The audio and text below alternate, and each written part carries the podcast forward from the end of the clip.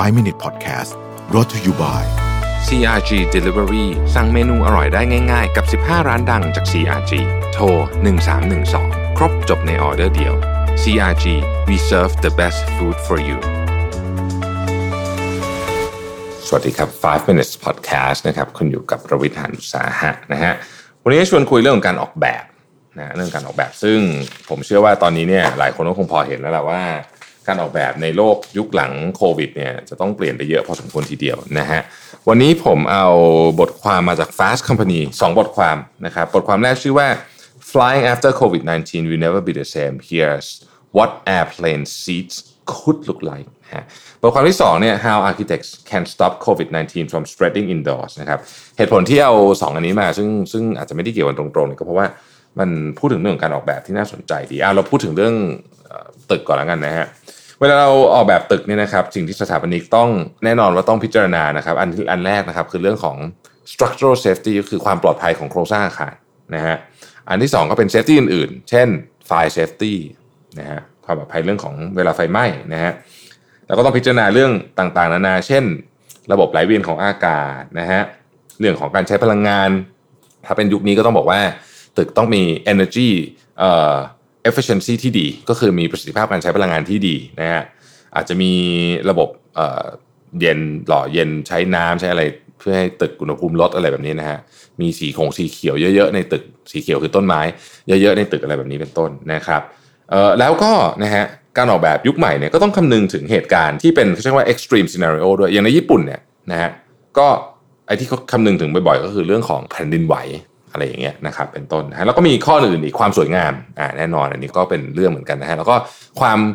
เข้ากันกับพื้นที่รอบๆนะฮะคือมันจะต้องดูไม่ไม่แปลกแยกมากนะที่เขาบอกว่าตอนนี้ต้องมีหัวข้อเพิ่มอีก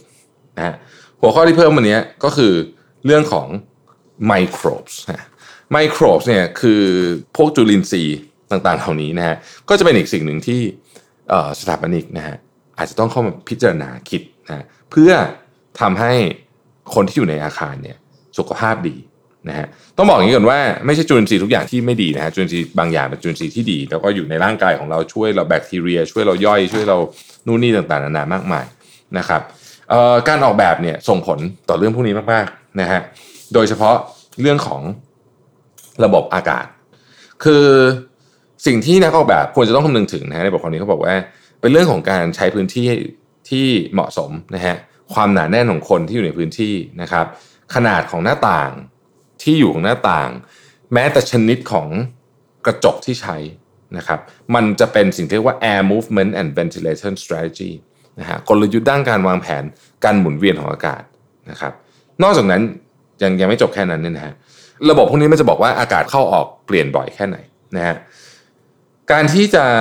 ทำให้ไมโครบในอาคารเนี่ยเป็นไมโครบที่ดี นะครับมันเกี่ยวข้องกับเรื่องของแสงอาทิตย์ด้วยนะฮะเกี่ยวข้องกับเรื่องของพื้นที่ที่ใช้แล้วเกี่ยวข้องกับวัสดุด้วยยกยกตัวอย่างบอกพูดถึงเนี่ยเนี่ยเอ่อโควิดนะปกติเนี่ยเขามีงานสำรวจวิจัยหนึ่งบอกว่าไอ้พวกโรคติดต่อเชื้อโรคอันตรายเนี่ยมันมักจะอยู่บนพื้นที่ที่เป็นไม้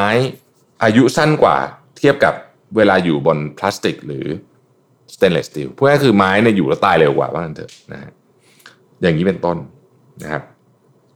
อุความชื้นก็เป็นอีกเรื่องที่สำคัญนะฮะเขาบอกว่ามันจะมีความเข้าใจกันอยู่แล้วแหละว่า ถ้าสมมติมันชื้นไปลาขึ้นไม่ดี ชื้นน้อยไปก็ไม่ดี ชื้นน้อยไปไม่ดียังไงอวัยวะในร่างกายของเรา มันจะมีเนื้อเยื่อตัวที่เชื่อมระหว่างอวัยวะภายนอกกับอวัยวะภายในนะฮะเช่นแถวๆคออะไรอย่างเงี้ยนะครับ เรียกว่า mucous membrane นะฮะไอ้ mucous membrane เนี่ยถ้าเกิดว่าอากาศมันแห้งเกินไปเนี่ย มันจะแห้งด้วย พอมันแห้งด้วยเนี่ยมันก็มีโอกาสที่จะติดเชื้อได้ง่ายขึ้นนะครับ อย่างกรณีของโควิดเนี่ยก็คืออหลอดลมของเราเนี่ยนะฮะถ้าเกิดว่ามันแห้งเกินไปมันก็ติดเชื้อได้ง่ายขึ้นก็ไม่ดีไม่ดีนะครับ ก็จะต้องมีระดับของความชื้นที่เหมาะสมนะฮะต่างๆนานาเหล่านี้ แล้วก็พอพูดถึงอย่างนี้ปุ๊บก็ต้องไปพูดถึงว่าอ้าวแล้วไม่มีแล้วมันเมื่อกี้มีพูดถึงเรื่องเครื่องบินด้วย ก็คือก็เป็นเรื่องคล้าย ๆ กันนะฮะมีบริษัทที่ อิตาลีชื่อ Avio Interiors เขาก็พยายามจะออกมาออกแบบเครื่องบินนะว่า ที่นั่งในเครื่องบินอีกอนาคตที่มันจะเป็นยังไง เพราะถ้าเกิดคุณนั่งที่เป็นที่เนี่ยก็ตายพอดี เพราะว่ามันก็คงจะทำให้ตั๋วแพงมากนะฮะอย่างที่เราพอจะทราบกันดีอยู่แล้วเขาก็เลยคิดเหมือนที่นั่งใหม่ผมอธิบายอย่างนี้แล้วกันเพราะว่าไม่มีภาพให้ดู คือสมมุติว่าเป็นสามคน คนหนึ่งนั่งหันหน้า คนตรงกลางนั่งหันหลังนะครับ แล้วอีกคนหนึ่งก็นั่งหันหน้า สลับกันไปอย่างเงี้ยนะฮะแล้วก็มี คล้ายๆกับ partition กั้นขึ้นมาเป็นใสๆครอบอยู่นะครับ ซึ่งมันก็จะช่วยเรื่องของการที่คุณไม่ไปจามไปใส่หน้าคนข้างๆอะไรแบบนี้นะฮะแต่มันก็ยังมีอีก 2 ปัญหาที่เขากำลังขบคิดกันอยู่ในตอนนี้ อันแรกก็คือเรื่องของอากาศเก่า ระบบหมุนเวียนอากาศของเครื่องบินเนี่ยจริง ๆ เป็นระบบที่สุดยอดมากๆนะครับ คือมีการ circulate เนี่ยทุก 6 วินาทีนะครับน่าจะเป็นหนึ่งในระบบที่ดีที่สุดในสถานที่ที่เราสถานที่ปิดอันหนึ่งเลยแหละนะฮะแต่ว่า แม้ว่าจะหมุนเวียนทุก 6 วินาทีเนี่ยอากาศใหม่ที่ดึงเข้ามาเนี่ยจะเป็นประมาณแค่ 50%เท่านั้น ซึ่งก็ยังเป็นเรื่องที่น่าเป็นห่วงเพราะว่าไอ้ฉากกั้นเนี่ยคุณกั้นยังไงมันก็ต้องใช้อากาศร่วมกันอยู่ดีนะครับอันนั้นคืออันที่หนึ่งอันที่สองเนี่ยงานดีไซน์ของ Avio Interiors เนี่ยเอ่อยังดูแล้วเนี่ยไม่น่าจะหรือคิดว่าน่าจะผ่านมาตรการด้านความปลอดภัยของ FAA นะฮะหน่วยงานควบคุมเรื่องการบินเนี่ยยากนะเพราะมันเหมือนกับพูดง่ายคือเวลามันมีอะไรฉุกเฉินเนี่ยมันจะออกยากขึ้น เทียบกับเก้าอี้แบบเดิมที่เรานั่งกันอยู่ทุกวันนี้นะครับเพราะฉะนั้นก็เป็นเป็นโจทย์ที่ต้องไปไปนั่งคิดกันต่ออีกว่าจะทำยังไงดี ใครอยากดูรูปนะฮะเข้าไปเซิร์ช AVIO นะฮะแล้วก็ Interiors นะครับในอินเทอร์เน็ตได้นะฮะน่าสนใจทีเดียว ผมคิดว่าอีกหน่อยเนี่ยสถาปนิกนักออกแบบดีไซเนอร์ต่างๆเนี่ยนะครับจะมีโจทย์ใหม่ที่ท้าทายมากคือเรื่องเนี้ยนะฮะก่อนหน้านี้สักสองสามปีเนี่ยโจทย์ที่ท้าทายก็คือเอ่อห้าปีแล้วกัน โจทย์ที่ท้าทายก็คือเรื่องของสิ่งแวดล้อมใช่ไหม ตอนนี้มีเพิ่มอีกหนึ่งโจทย์นะครับก็คือเรื่องของเชื้อโรค การแพร่กระจายของเชื้อโรค สุขะอนามัยที่ดีด้วยนะฮะขอบคุณที่ติดตาม 5 minutes นะครับ สวัสดีครับ 5 Minute Podcast